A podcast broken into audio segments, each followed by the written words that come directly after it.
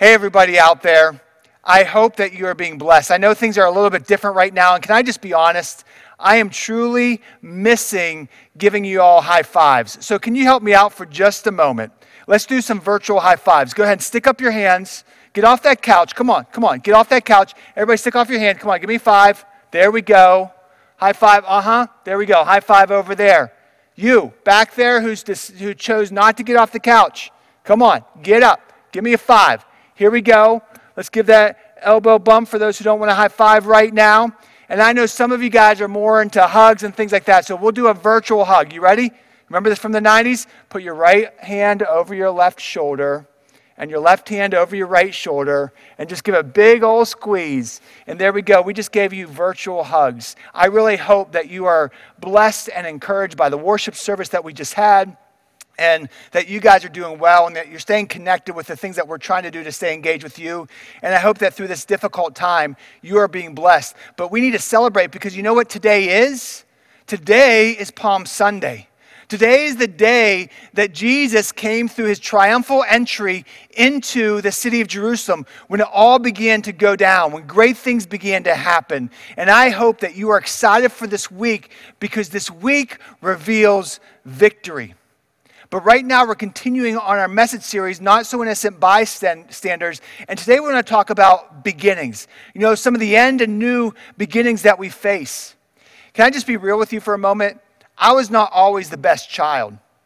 In fact, I remember one time when I was a kid and it was getting late in the evening and I was still in the driveway playing with my neighborhood friends and we were throwing the rocks from the driveway because we were just being young and stupid. And I remember I picked up this one rock and I just flung it. And it was the perfect throw. I just watched in slow motion that rock go flying through the air and it hit my dad's car, the side mirror, and it completely shattered the side mirror.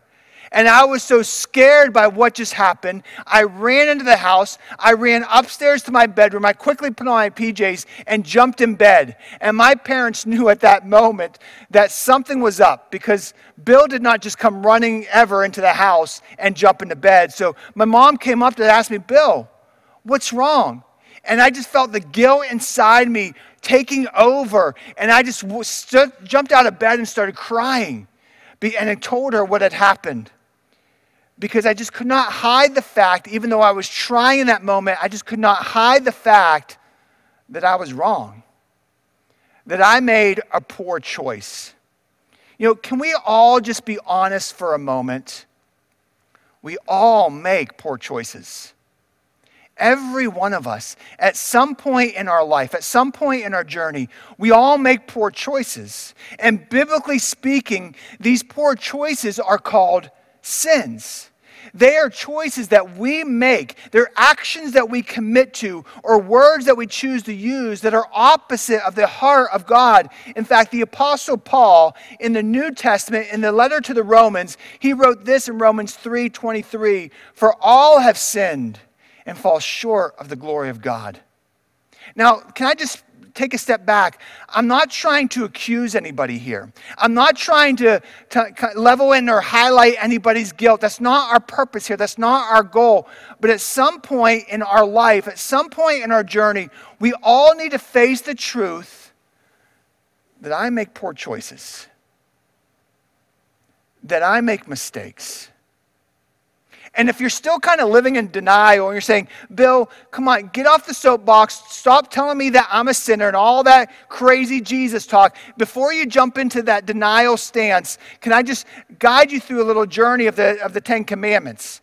You know, maybe you heard this before, but the Ten Commandments really highlight our um, level of poor choices. In fact, just to highlight a few of them, commandment number six, it says that you shall not murder. And in the New Testament, on the Sermon on the Mount, even Jesus said, if you treat someone with anger and lash out with them with hurtful words, you are guilty of murder.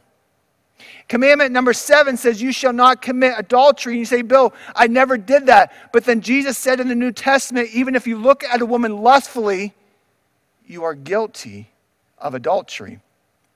Commandment number eight is, You shall not steal. Whether you physically stole something or you stole something that you know is not really yours on the internet webs. You know what I'm talking about. Our commandment number nine says, You shall not give false testimony. Or, in better words, you shouldn't gossip. And I know sometimes that's a struggle for us, for all of us. And so, can we just be honest in this moment? We all make poor choices. We all sin. Every one of us. And the more we live in denial of that biblical truth, the more you will miss out on the reality of who God is and what God wants to do within your life. We all fall short of the heart of God. Every one of us. This isn't trying to accuse anybody. This isn't trying to lay on guilt trips, but we need to be honest. You will never be able to move forward with Jesus if you're not real with this fact, if you're not honest with your shortcomings. And these poor choices often bring unfortunate consequences into our life. You know what I'm talking about? Those poor choices you did and how they affect you, or the consequences you brought in, or the, or the other way it affects us in the relationships that we have. You know what that's going on. But don't miss this reality with these poor choices and the consequences that just seem to overwhelm us. Is this poor choices lead us toward an encounter with Jesus? Every choice you make, has the opportunity to bring you into, into the throne of God. Every poor choice you make brings you into the reality of who Jesus is. Our choices puts us face to face with the heart of God.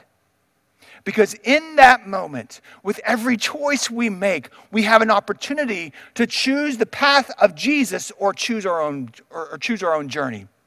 Every one of us, every choice we have, that's the reality, reality of it. And on this week, we, we remember the fact that Jesus was crucified. And did you realize in that moment, during the crucifixion of Jesus, there were three people who were brought into the story because of their poor choices? Because of the bad choices they made, they had encounters with the living God who was walking on earth. The first was a man by the name of Barabbas. He was a person that the world would have described as pure evil. In fact, if CNN or Fox News or social media existed back then, Barabbas would consume all the headlines. He would be the 2020 special. The people knew who he was because of the awful things that he did. And here's just some of the things that the Bible uses to describe this man Barabbas. The few things we know. Matthew 27, verse 16. The Bible says, At that time they had a well known prisoner whose name was Jesus Barabbas. And in Mark 15, 7, it says, A man called Barabbas was imprisoned with the insurrectionists who had committed murder in the uprising. Make no mistake about it. What the Bible reveals in these short verses that highlights this man is this Barabbas was a notorious prisoner.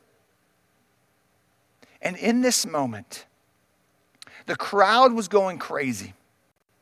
The crowd was in an uproar a riot was about to happen. And all Pilate wanted to do, the governor of that area at that time, all he wanted to do was silence the crowd, was to put away the, the riot, to stop the craziness. And he didn't want any part of this man, Jesus. He didn't want any part of what was about to happen.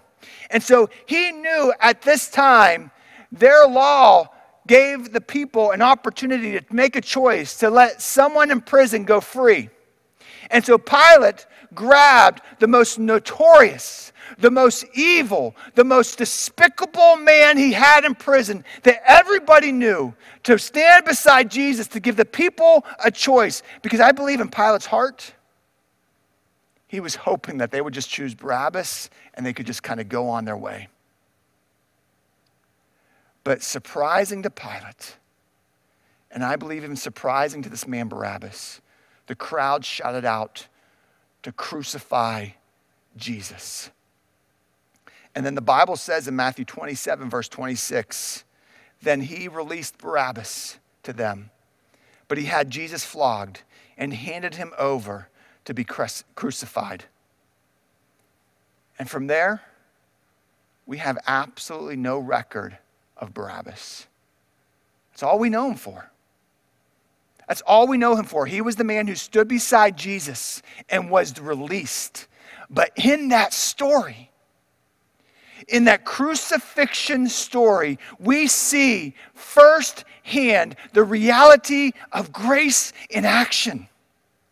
Because in that moment, Jesus had who, who acknowledged that he had full control of that situation. He could have called down his angels. He could have stopped it all, but he did not. Why? Because grace was moving. And in that moment, he allowed the crowd to choose Barabbas. In that moment, by Barabbas going free, Jesus revealed the ultimate reality of grace. Because grace sets us free. And it's so easy to look at how despicable that man was when we overlook the reality of the despicableness of our own heart. From there, I'm sure you know the story. If not, read it. But fast forward a little bit. Jesus found himself on a cross. And the Bible says he was between two criminals. In fact, in Luke 23, verses 39 through 43, this is what's written of that part of the story. One of the criminals who hung there hurled insults at him. Aren't you the Messiah? Save yourself and us. But the other criminal rebuked him. Don't you fear God, he said, since you are under the same sentence. We are punished justly, for we are getting what we what our deeds deserve. But this man has done nothing wrong. Then he said, Jesus, remember me when you come into your kingdom. And Jesus answered him, Truly I tell you, today you will be with me in paradise. In this moment, there was two criminals and as you read those verses, one criminal hurled insults at Jesus. And I wonder, because other places in the Bible kind of highlights all the passerbyers as well were hurl, hurling insults at Jesus. And I wonder, even on that cross, even in the reality of his own poor choices and the consequences of it, one one criminal maybe was still feeling a little bit of peer pressure by the environment he was in. But whatever it was, his attitude was still to hurl insults at the one person that could save him in that moment. And then there was the other criminal who rebuked that man for hurling insults and asked Jesus to remember him when he goes into his kingdom. And traditionally, that thief is known as the good thief. And Jesus told this good thief that he would be with him in heaven. You see, when we encounter Jesus, Jesus always offers a second chance. And when those second chances are offered, we always have a choice. Each criminal on that cross who hung side by side with Jesus, both men had a choice. Both of them did. Choose Jesus or deny him. One denied him and ended his life in destruction. One, although he was in a difficult circumstance, called out to Jesus and found the truth and found life. Make no, no mistake about it your choices ultimately lead you into encounter with Jesus. And you might be sitting there saying, Bill, okay, how does that happen for me? Because I'm not one of the criminals on the cross. I wasn't there the day he was crucified. I wasn't Barabbas. I did not, I'm not walking with Jesus. How does my choice lead me into an encounter with Jesus? Well, when Jesus rose and went back into heaven, he offered a good helper. The Bible describes this helper as the Holy Spirit. In John 16, verse 8, it is written, And he, when he comes, will convict the world concerning sin and righteousness and judgment. You see, God God gave, Jesus gave the Holy Spirit to us that convicts us. So that little conscience, that little guilty conscience you have in your life, I don't believe that's by chance. I believe that is the Spirit of God. You are having an encounter with the living and active and breathing God who wants to guide you towards his heart, who wants to guide you, just like that good thief, to life. Because know this, my friends Jesus gives second chances. Don't miss out on that. He gives second chances. That's what this week is all about. Jesus has given you the opportunity to have a second chance. Barabbas received a second chance. We don't know his story. We don't know what happened to him after that day. But there is one tradition, and I'm not going to stand here and proclaim that this tradition is true. I'm just going to say it is a theory. But there's one tradition that suggests that when Barabbas was released, he went to Golgotha where the cross stood and he watched the crucifixion of Jesus. All I can do is allow my mind to wonder. That Barabbas in that moment had to think, what is it about this guy? What is it about him? What does he have? I wonder if Barabbas' life was changed. You know, the Bible says in Romans 5 8, but God demonstrates his own love for us in this, that while we were sinners, Christ died for us. Before we ever made the right choice, Jesus came to give us a chance, to give us an opportunity. The two thieves on the cross received a second chance. One chose to accept it, and the other chose to deny it. And you have a chance. Because know this what we do with our second chance defines us. It is. What you choose to do with your second chance is what defines you. Just think about the criminals. They're not defined by the choices they made by, by what put them on the cross. They're defined by what they did with their second chance. One was defined by the fact that he denied Jesus. The other one was defined as a good thief who accepted Jesus, who called out to Jesus. My friends, with your second choice, what will you allow to define you? You have that choice.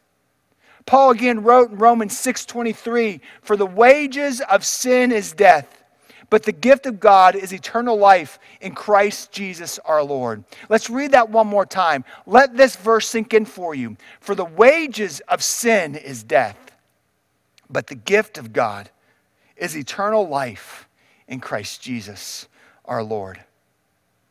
You see, the wages, the things that we earn, what we do with our second chances, if we choose to go our own path rather than the path of Jesus, we earn ourselves death. Not physical death, spiritual death, being separated from Him for all eternity.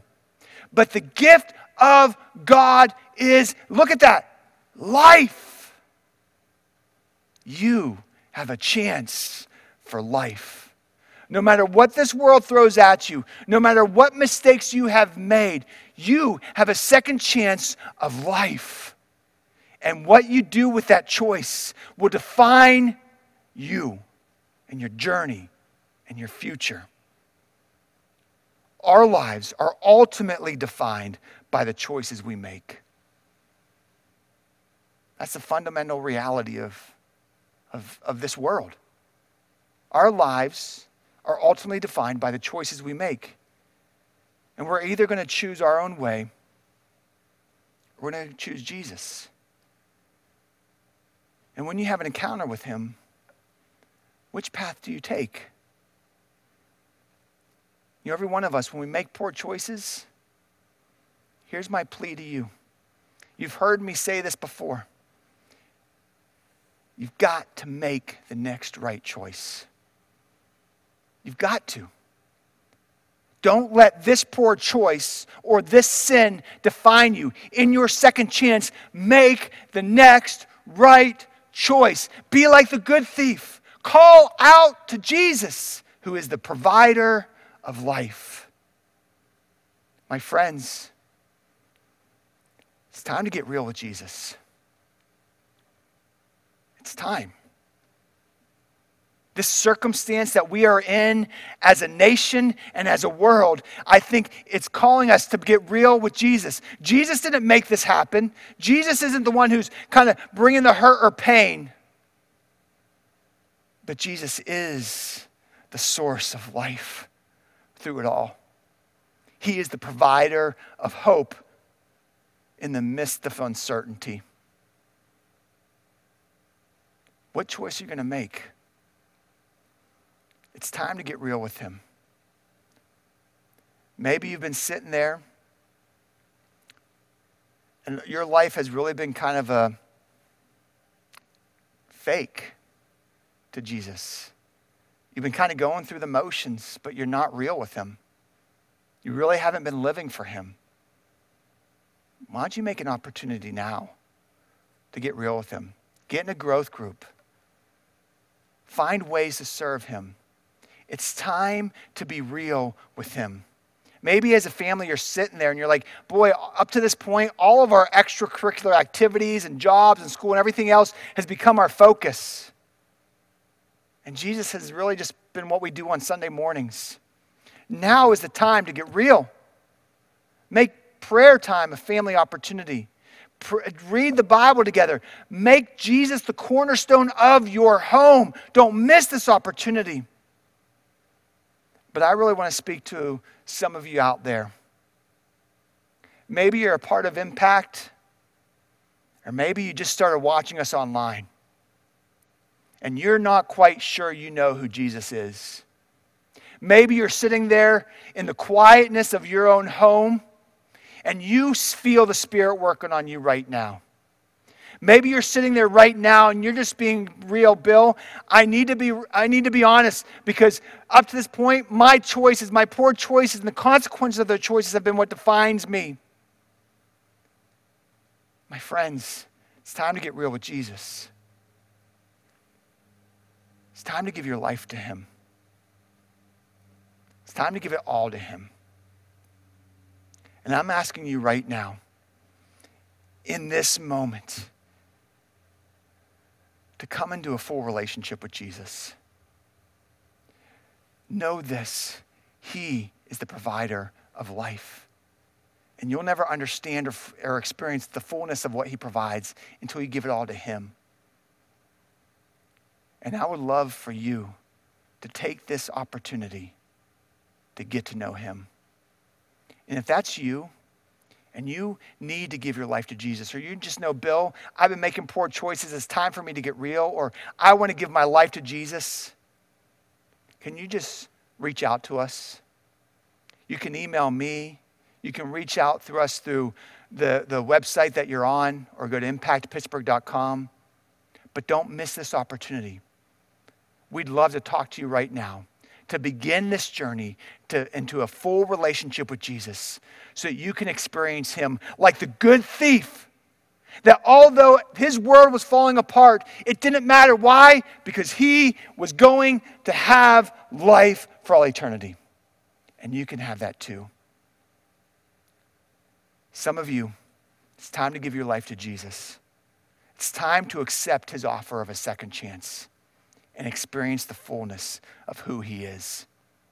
And please know this through everything that's going on, God's got this, and God's got you. Let's pray together.